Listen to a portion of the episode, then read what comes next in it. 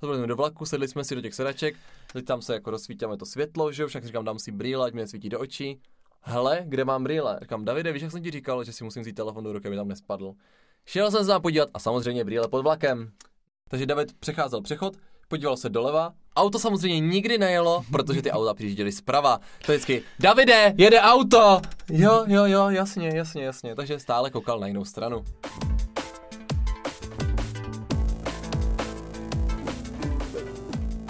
Ahoj, nazdar, čau. Ahoj všichni. Já jsem David. Já jsem Marek a vítáme vás u dalšího dílu podcastu Homopolitikus. Jak vidí naši diváci na YouTube, tak jsme nádherně opálení, zvlášť já, minimálně o tři stupně. Je to teda o dva stupně kvůli světlu, ale o jeden stupeň i protože jsme byli u moře. Ano, my jsme se rozhodli, protože jsme nabili spoustu poznání, zážitků, vědomostí, že se s vámi o ně podělíme. Takže tenhle díl bude o tom, jak jsme vycestovali na Maltu. Není to tak dramatické, byli jsme v hotelu, ale pojďme si tedy říct něco o Maltě, takové základní informace. Tak základní informace. Pokud vaši kamarádi jedou na Maltu, neposílejte jim fotky takové té míchačky s cementem a nepište jim, že haha, my už jsme na Maltě, pošle vám to asi sto padesát lidí a už to je pak trošku méně vtipné. Ano, tento vtip se nám zdál být mírně ohraný. Nicméně, základní informace číslo jedna, Malta je ostrov. Základní číslo dva, Malta je republika, protože republika Malta se skládá ze tří ostrovů, z nichž jeden je ostrov Malta. Doufám, že jste všichni zapsali, pokud byste měli problém, uděláme myšlenkovou mapu. Je to krásný stát, dá se to hezky procestovat za několik dní, protože je to rozlohou i počtem obyvatel srovnatelné s Brnem, takže je to taková jako menší destinace, ale o to krásnější. Ano, hlavní město má celých šest tisíc obyvatel. Jo, oni to ale zase mají tak zvláštně, že nemají městské části, oni mají jednotlivá města, které jsou velké jak městské části a ty města srostly už de facto do jednoho velkého města, ale stejně tomu neříkají jedno město a mají to pořád jako rozdělené, nedává to moc smysl, ale... Whatever. Abychom to uvedli na úvod, my jsme teda nejeli na vlastní pěst, protože my jsme kluci vychytralí a děláme to, že si vždycky koupíme letenky na last minute nějaké cestovky, takže si to koupíme v pondělí a vyletíme třeba v úterý. Je to jednodušší, je to hlavně levnější, než kdybyste si brali jako sami letenky a sami ubytování, protože ty hotely tím, že jsou buď prázdné, a nebo to dají za větší slevu, to radši dají za tu slevu, takže to je pak velmi levné. Takže my vždycky potom cestujeme a máme hotel jako takové základní stanoviště, od kterého se odpíchneme. Je to tak, takže teďka jsme si vzali dovolenou od rakouské cestovky, letěli jsme z Vídně a tou cestou si myslím, že můžeme krásně začít, protože to byla docela hororová scéna a ve mně to rozhodně nechalo jako šrámy na duši, které jsem pak musel ty dva týdny hojit ležením u moře. A pitím drinčíku. Přesně tak. Takže můžeme začít vůbec tím, že cesta zpátky z letiště byla v pohodě.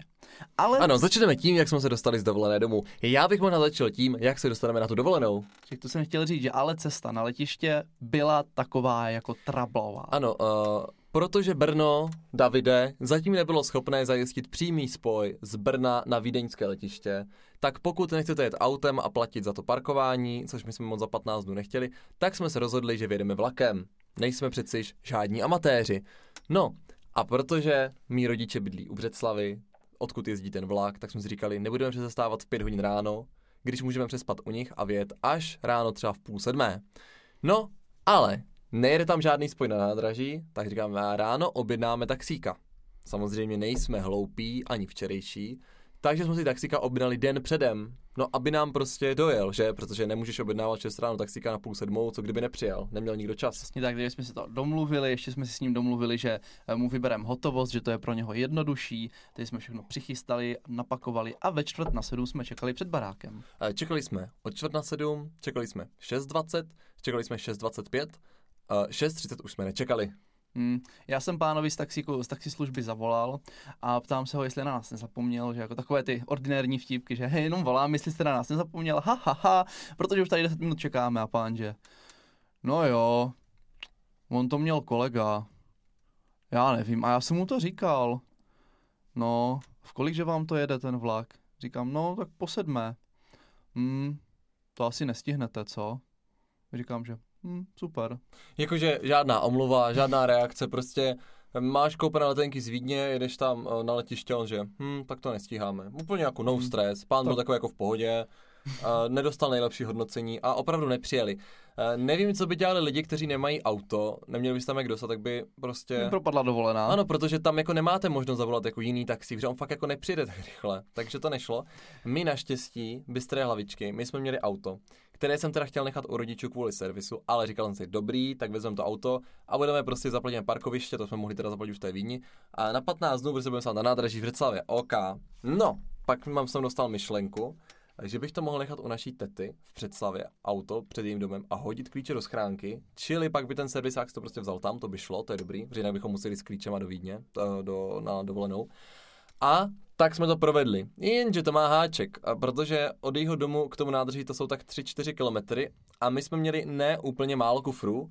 Vsuvka. Tak jeden takový ten obří dvacetikilový kufr a ten druhý desetikilový. Ano, ano. A tím se dostávám do story týden před odjezdem na dovolenou, kdy David kupoval kufry. Já Říkal, jsem sám sobě kupoval to, kufr. Kupoval kufr, protože ten svůj ztratil. Nebudeme ne, ne, neměl svůj. Nebudeme o tom debatovat, měl si kufr, který se ztratil. Neměl jsem, jsem si počíval mamčin. Jasně, dobře, neměl, takže ho ztratil. A říkám mu, nekupuj si ten levnej šunt, hned se ti rozpadnou kolečka, to není kufr, s kterým někam přijedet. A no vid... počkej, ne, potom ses na něho podíval a, a řekl, říkal, tak tenhle je lepší. Já jsem řekl, že je lepší a ne, že je dobrý. Říkám, to prostě si nekupuj za, za tisíc korun, to asi tak za kufr, kup si nové. Nebudu přece utrácet za kufr, že to je nějaký za tisíc korun. Takže si kupuji takový ten typický, ten textilní kufr, který prostě to k ničemu nejde, když dáš do sáčku ty věci, tak to má stejnou hodnotu. Ale on byl hezký. Ano, a samozřejmě jsme vyšli od toho auta, trvalo to asi patnáct metrů a Davidovi přestali fungovat kolečka. Jo, to mě trošku naštvalo. Takže jsme čtyři kilometry za deset minut ušli za závažím, které mělo nějakých čtyřicet kilo dohromady každý. A šli jsme, až my jsme běželi na ten vlak. Hm. Mm, takže to já jsem pěkně nadával. No hlavně ale... pěkně smrděl. No to jo, protože jsme museli, jako já jsem měl v jedné ruce dvacet kilo, v druhé ruce deset kilo, běželi jsme přes tu Břeclav a nebylo to úplně pohodlný a já... měli jsme na to fakt pár minut, měli třeba deset minut na to, abychom to stihli. Já jsme jsem to stíhal, běžet. Protože jsem měl normální kufr jako člověk s kolečkama. No jako i tak, že jsme běželi, jsme tam přišli třeba tři minuty před odjezdem toho vlaku. No. Ale stihli jsme to a poslední prokletá věc, Marek ztratil brýle. Já jsem mi nestratil, já jsem si ještě říkal, jsem nastoupil do toho vlaku a říkám si, musím si vzít do ruky telefon, aby mi nespadl pod vlak, že jo, jasný, tak jsem si ho vzal do, do ruky, nastoupil jsem do vlaku, sedli jsme si do těch sedaček, teď tam se jako rozsvítáme to světlo, že jo, však říkám, dám si brýle, ať mi nesvítí do očí, hele, kde mám brýle, říkám, Davide, víš, jak jsem ti říkal, že si musím vzít telefon do ruky, aby tam nespadl, šel jsem se tam podívat a samozřejmě brýle pod vlakem. No jo, takže to jsme si jako uvědomili, že v té poslední minutě není dobré lovit brýle spod vlaku. Taky ono to má asi třeba metr a půl, nemám tak dlouhé ruce, mm. bohužel, takže to bychom asi nezvládli. Takže to jsme obětovali, hlavně Marek řekl, no nic, tak mi půjčíš ty svoje, takže ho to od té chvíle už tak moc netrápilo. Ne, ne, ne, jako takže nemá. Jsem měl Davidovi brýle a bylo to vlastně v pohodě. Mě to trochu vadilo, ale... Ale zvládli jsme to. No a potom uh, jsme teda dojeli do Vídně, tam všechno proběhlo standardně, žádné problémy, přesto všechno OK, až na to, že nám málem uletělo letadlo. Jo, no to jo, protože tam bylo, že gate se otvírá, není to vlastně devět třicet, devět třicet se otvírá gate, tak my jsme si říkali, tam bude ještě ta fronta, takže devět třicet pět jsme se zvedli z kavárny, teď jsme jako pomalu šli k tomu gateu, mezi tím ještě já jsem si skočil na záchod, Marek si chtěl jít skočit na záchod a říkám, OK, běž, běž a já tam půjdu se podívat na ten gate, jestli tam je ještě ta fronta, nebo už může mít. No jakmile jsem tam vešel, tak pán už tam na mě úplně tak mával, že ježiš, pojďte, pojďte, už jste poslední, už zavíráme. A já, že pane bože, tak jsem rychle volal Markovi, protože... Takže Marek nervozita, se ani nevyčůral. Ne, nervozita milion procent, že Marku, už nás volají, naštěstí nás nevolali v tom rozhlase, jakože mister Pokorný and mister Šoška, to naštěstí ne, ale i tak to bylo jako dost stresující. Ale to byla poslední část jako prokletí a pak už šlo všechno skvěle.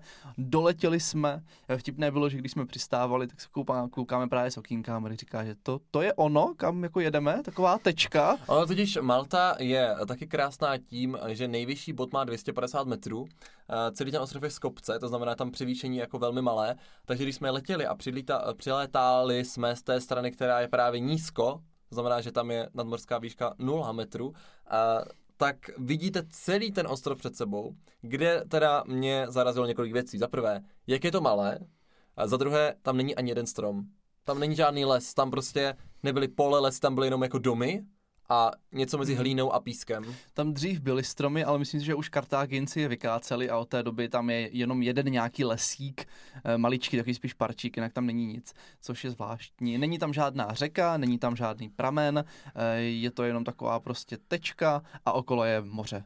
Jenom doplním, že mychom, my jsme letěli bez nějakých testů a podobně, protože jsme už oba byli očkovaní. No pozor, ne, ne, ne, já jsem, ty vlastně já jsem musel mezi... jít ano. na test, protože já jsem to neměl dva týdny po očkování, to bylo až po cestě zpátky. A byl předpokládám negativní, když jsme vyjeli. Byl, byl. Takže všechno OK, v pohodě. No, z letiště jsme se klasicky dostali na hotel, to bylo všechno v pořádku, hotel byl moc pěkný, bylo tam jídlo a teď můžeme přejít už k nějakým takovým zajímavějším věcem. Tak když už zmínil to jídlo, tak můžeme popsat, jak vypadá takové maltéské jídlo. Ano, klasická maltéská kuchyně je jako velmi fit. Myslím si, že většina uh, jsou hodně sportovci, protože tomu odpovídá ten jejich jídelníček, je hodně založený na bílkovinách. Na takových bramborových smažených bílkovinách, protože úplně ke všemu jí hranolky. To nás docela překvapilo, protože my jsme měli all in, takže jsme měli jako i obědy, i večeře a vždycky to bylo formou bufetu. A ať bylo jakýkoliv jídlo, ať bylo jakýkoliv maso, tak tam byla vždycky jediná příloha, smažené hranolky. Hmm. A my jsme si říkali, že to je jako zvláštní, prostě u nás bývají vařené brambory, rýže nebo knedlí, prostě cokoliv. A tam ne, tam měli vždycky jenom smažené hranolky.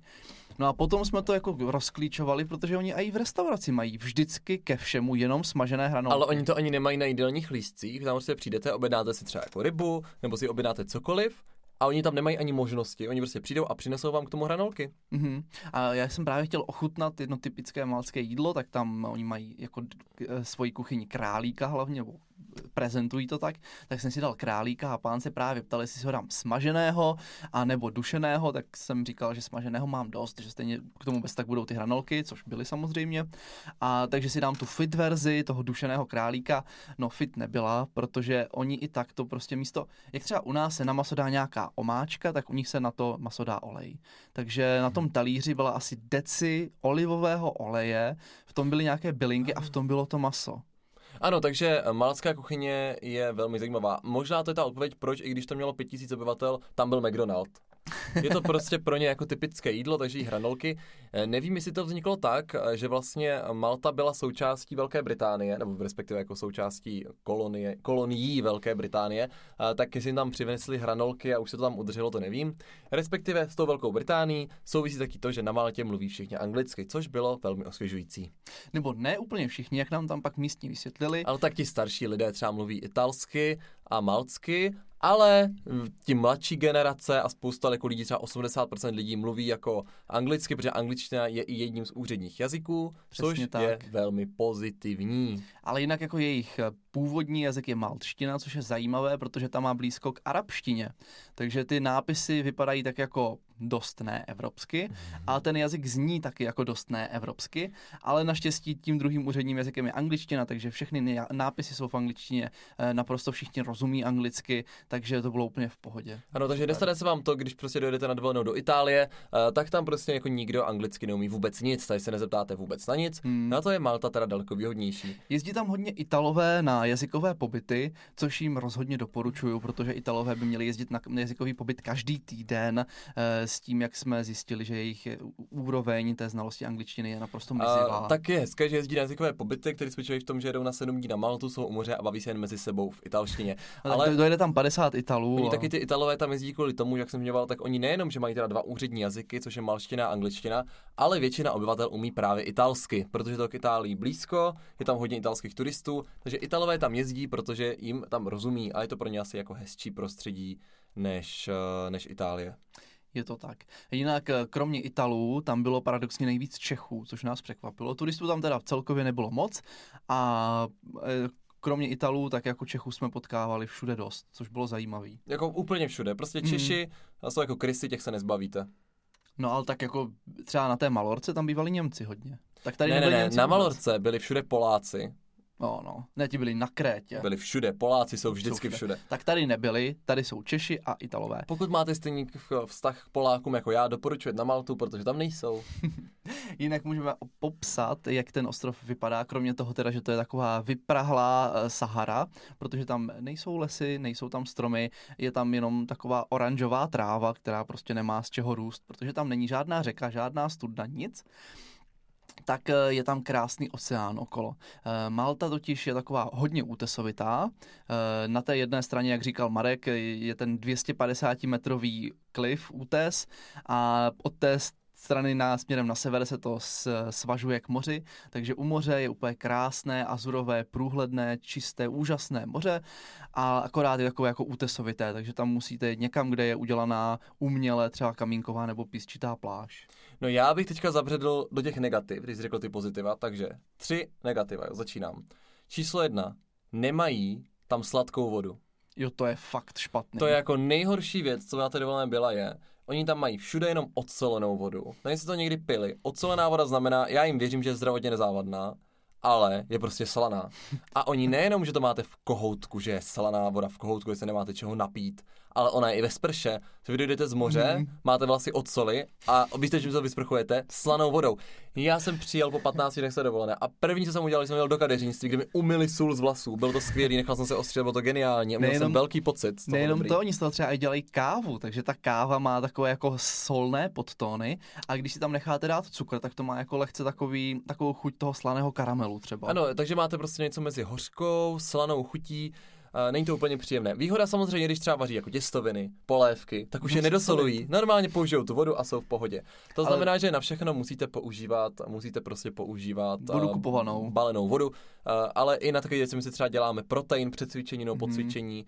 Tak to, když jsme si udělali z toho kohoutku, není to úplně jako ideální věc, co chcete. Prý je pitná, ale fakt není dobrá. A líbilo se mně, když Marek ju poprvé ochutnal, tak se tak zašklebil a říkal, že oh, tak to ještě jako zapomněli trochu do odsolit. Jakože tam nějaká fáze odsolení podle mě ještě chyběla. Ne. No, dokonce jako... jako ve vaně nebo jako ve sprchovém kouti, když si jako vysprchujete, tak jste viděli jako tu sůl ještě, že tam jako zůstávala. Mm-hmm. Prostě to bylo tak slané, že...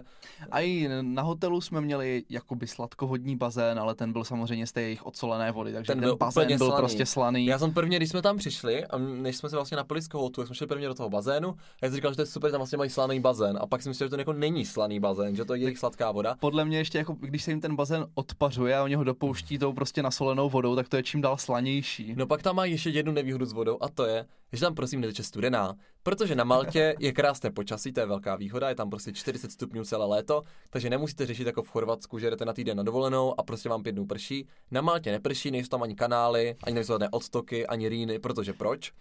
Ale znamená to, že tam je takové horko, že oni nemají jako ohřívače na vodu, ale mají chladiče na vodu.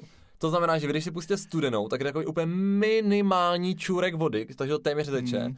Ale vařící je jako vařící, že když do toho prostě něco hodíte, tak se vám to udělá. To jsem právě nepochopil. Oni mají, že stejně jak my ten kohoutek, co můžete to vytočit na obě strany, jedna je teplá, jedna je studená. My jsme to museli vytáčet na to úplně skoro stoprocentně studenou, aby nás to neopařilo. Jenom, že to zase neteklo, že jo, ta voda. To, to neteklo, takže by mě zajímalo, na co vůbec je jako ta poloha od středu k té teplé, protože to podle mě ta voda má jako šedesát až devadesát stupňů. To bylo. Mm. No, takže, a, to takže si prostě představte, jak jste, jako, jak je tam to horko, teď si dá tu studenou sprchu.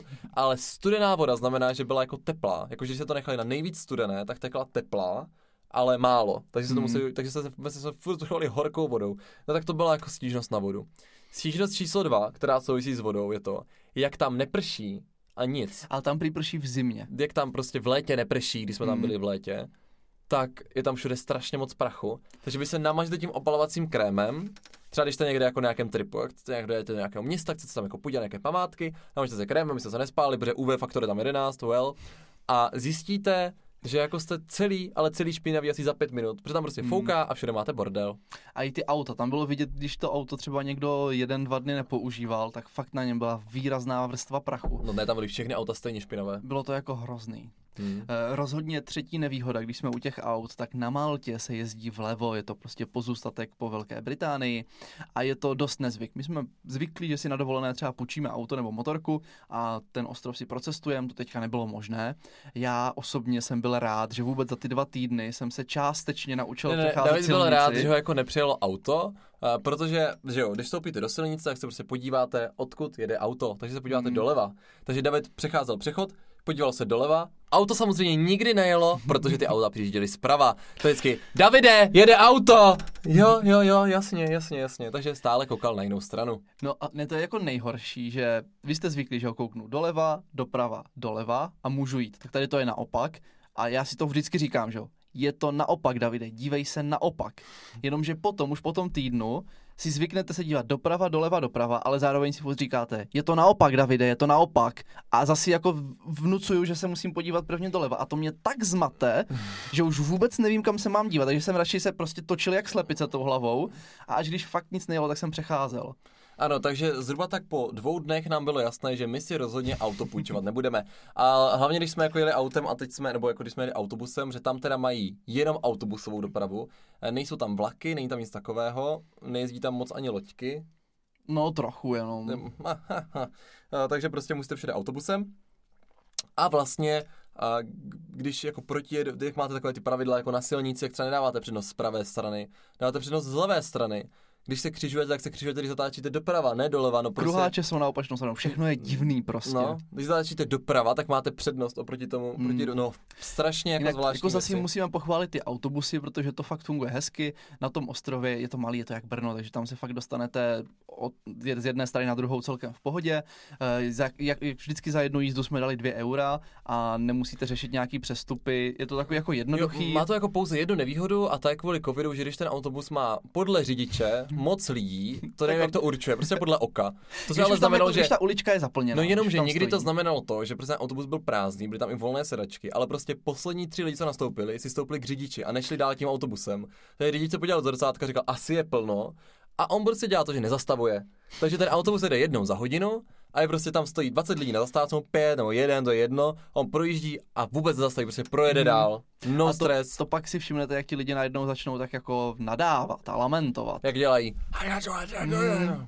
Já se jim nedivím, když tam jako půl hodiny čekáš, ono to pak kolem tebe projede a že... No, tam prostě těch čtyřicet stupňů, teď tam ta rodinka, ten na, nabalení, balón, nafukovací kruh, čekají na to zastávce s tím dětskem a autobus projíždí. Hello, hmm. my friend! No. Ale líbilo se mně, jak ti místní mají úplně jiný přístup k té vzdálenosti, protože se nám stávalo, že byl prostě kamarád třeba ve vedlejším, je to, to je vlastně de facto to jedno město, ty města už prostě srostly do jednoho, ale byl kousek dál na tom ostrově, ten ostrov je malej, tam je všechno blízko, jezdí tam ty autobusy a on řekne, že no jo, ale to je na druhé straně ostrova, tam se mě prostě nechce. Ne, ne, to je prostě... A to je šest kilometrů třeba. To bylo takový to jako, poje, pojedeme zítra tady na tuhle pláž, chceš jít s náma? No to nejde, to je šest kilometrů, jak, to je strašně tam, daleko. Jak, jak bych se tam dostal.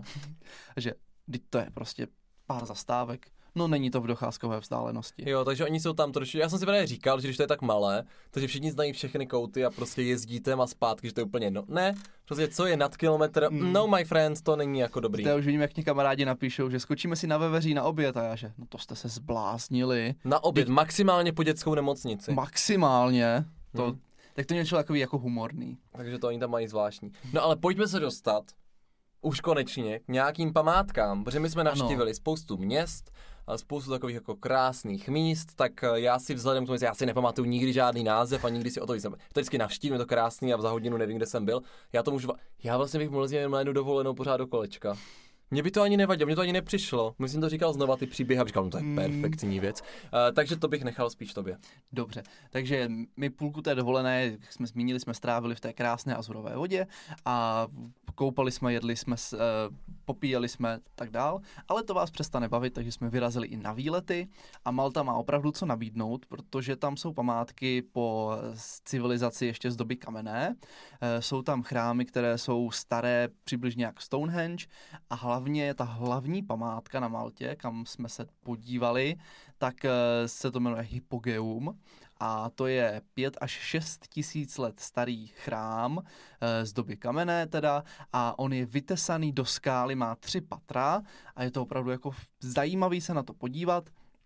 Nesmí se tam ani fotit, ani natáčet, mobily odevzdáte no, u vchodu. Nejenom jako, že se nesmí natáčet a fotit. Za prvé, uh, u nich to není přestupek, nebo že by u nás to tak, třeba někde máte fotit, v muzeu se nesmí, tak vám dají třeba dvě stě korun pokutu přímo v tom muzeu, jako poplatek toho muzea. Tady to je normálně definované jako trestný čin, takže vám jako hrozí vězení za to, když tam fotíte. A je to tak, že vy tam vůbec nesmíte jít ani s foťákem, ani s telefonem, to prostě zamknete vza- hmm. venku, je tam úplná tma, mají tam uh, automatické osvětlení, kde vy procházíte a vždycky se rozsvítí jenom ta část, kde ty lidi zrovna jsou, protože to světlo by mohlo poškozovat ty exponáty nebo to, hmm. to místo, takže oni to jako vždycky rozsvítí takovým speciálním světlem na tom místě nebo jako ba- baterkou hmm. a chodíte jako s průvodcem takhle po pěti metrech. ani se smíte mít sebou. A každou hodinu tam pustí jenom deset lidí, takže si to musíte zarezervovat hodně dopředu, je to taky docela drahý, ale stojí to za to, že když to vidíte takhle dochovaný. No stálo to snad dva tisíce pro nás dva, ne? Je to je asi tak, no. Hmm. A ono totiž v té jeskyni, to, to jak bylo zakonzervovaný, tak se dochovaly i nástěnné malby, takže to jsou prostě pět a půl tisíce let starý nástěnné malby. Ne úplně všude, ale na velké části. A právě ono se stalo, že někdy v tom roce devatenáct dvacet, kdy to objevili, tím, že lidi na tom postavili domek a chtěli si vykopat nějakou zásobárnu na vody a najednou se prostě prokopli e, do nějakého starověkého chrámu, tak e, tam těch celých pět šest tisíc let tam byly stejné podmínky. Nebylo tam světlo, byla tam konstantní vlhkost, neproudil tam vzduch a to se najednou změnilo.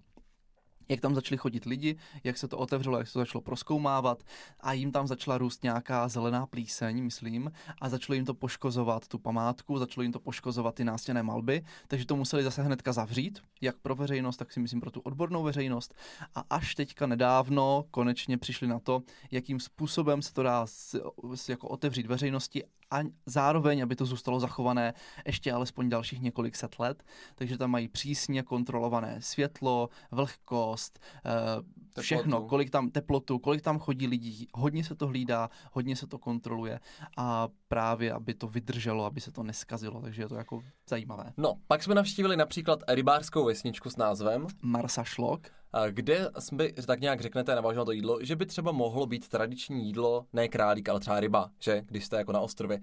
No, jenže uh, už před dlouhou dobou dřív Malťani všechny ryby vylovili. To znamená, že kolem toho ostrova v podstatě nejdou chytat ryby, mají tam přísné regulace, jediný, na co můžete chytat, je normálně klasický prut. To znamená, tam nejezdí takové ty rybářské lodě s těma sítěma, jak chytají ty ryby ve velkém, protože tam prostě nejsou. Takže jediná možnost je si tam jako nahodit udičku a něco si chytnout.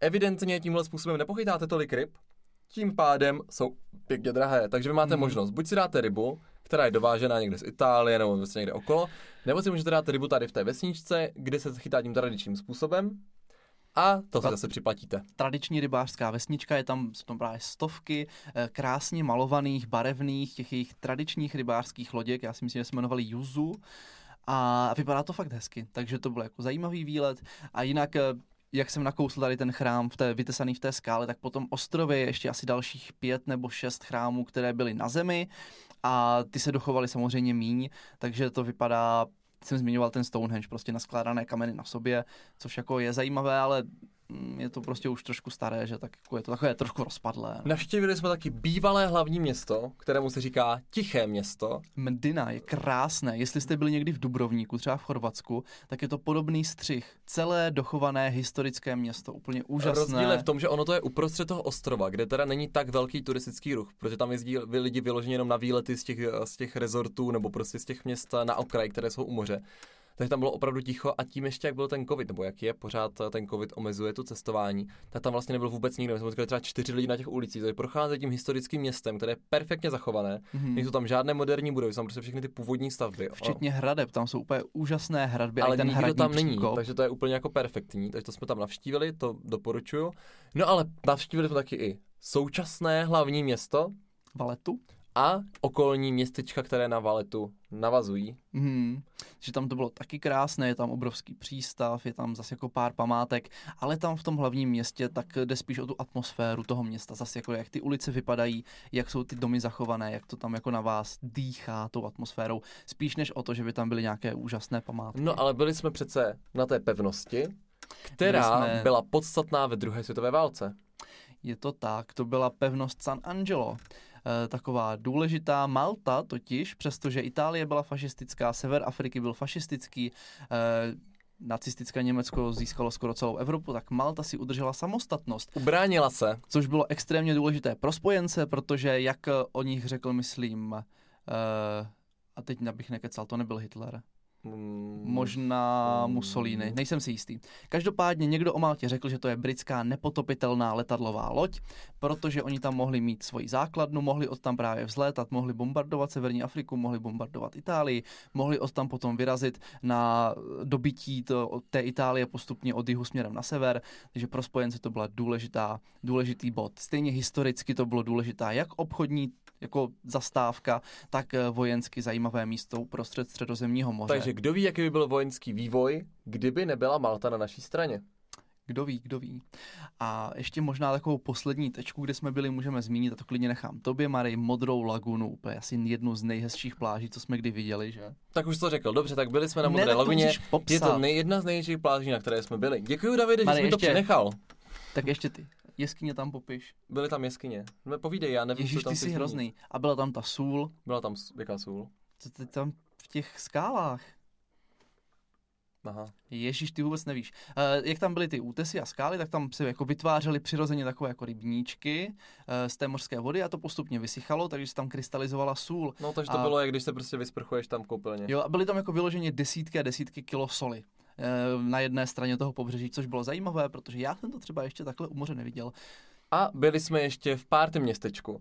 Tvrdí se, jak se to jmenuje? Uh, San Gillian. Že to je jako party město. Jak se ukázalo, to pouze party ulice v tom městě. Ale zase hodně party. Je to jako hodně, podle mě, dobrý koncept. Je to ulice, která je celá do schodů, takže něco jako naše schodová, ale kolem těch schodů jsou jenom kluby. Těch klubů je tam třeba patnáct vedle sebe na jednom místě, nejsou nikde jinde, jsou prostě jenom tam. Což znamená, že se neruší veřejnost, protože prostě hmm. kolem těch barů nikdo nebydlí, takže máte jednu hmm. ulici, kde jsou všechny kluby a vy prostě jdete a vyberete si, do kterého jdete klubu a tam jdete pařit. Takže my jsme tam hmm. protančili střevíce. A jako fakt se tam čekají, to znáte z těch amerických filmů, takové ty dlouhé fronty na to, než se do toho klubu dostanete, takže to bylo zajímavé. Normálně tam máte tu pásku, my jsme přišli teda mm. brzo, takže to bylo v pohodě, protože my jsme byli varovaní, že tam bude fronta, teď jsme přišli o chvilku dřív, jsme přišli, bylo tam úplně prázdno, nebo bylo tam třeba mm. asi deset lidí, tam OK, když jsme odcházeli, bylo tam asi tři sta lidí, mm. takže to bylo docela fajn, zatrsali jsme si. On A... totiž pokud se nepletu, na Maltě je dokonce jenom jeden oficiální gay klub, je to taky tím, že Malta je pořád silně věřící. No a pokračujeme. Co se týče covidu, tak musím teda říct, že Malta to poměrně hodně dodržuje. A co nás právě překvapilo, tak bylo to, že my, když jsme přijeli, tak byla Malta zelená na té naší mm. mapce covidových zemí. Uh, ta situace tam se vůbec nezměnila, čísla byly pořád stejné, oni měli stejný počet nakažených, žádná změna, ale najednou byla Malta, Malta červená. To prostě přeskočilo všechny ostatní barvy a ze zelené rovnou do červené. No, takže všichni ty lidi, kteří tam už byli, protože to byla bezpečná země, tak najednou tady s byrokratickým zásahem uh, už měli mít nějaké testy a podobně. Hmm. A potkali jsme i na letišti, když jsme letěli zpátky, několik jako starších lidí, kteří s tím měli problém. Jinak na samotné Maltě teda dodržovali hodně covidové opatření, takže roušky, oni tam oni mají tak, že třeba uh, jsou tam roušky, nejsou tam respirátory, nicméně třeba na ulici můžete mm. mít, nebo nemusíte mít roušku, jenom pokud jste očkovaní. Mm. To znamená, že vy jste věděli, kdo je a kdo není očkovaný. A dokonce policie opravdu zastavovala, pokud to nebyli dva lidi, to znamená dva a pokud to byli tři a více lidí a neměli respirátor nebo roušku, tak je zastavovali a ptali se, jestli jsou očkovaní a nechali si ukazovat mm. očkovací průkazy.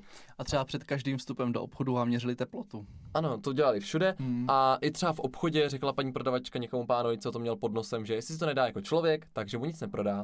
Je to tak.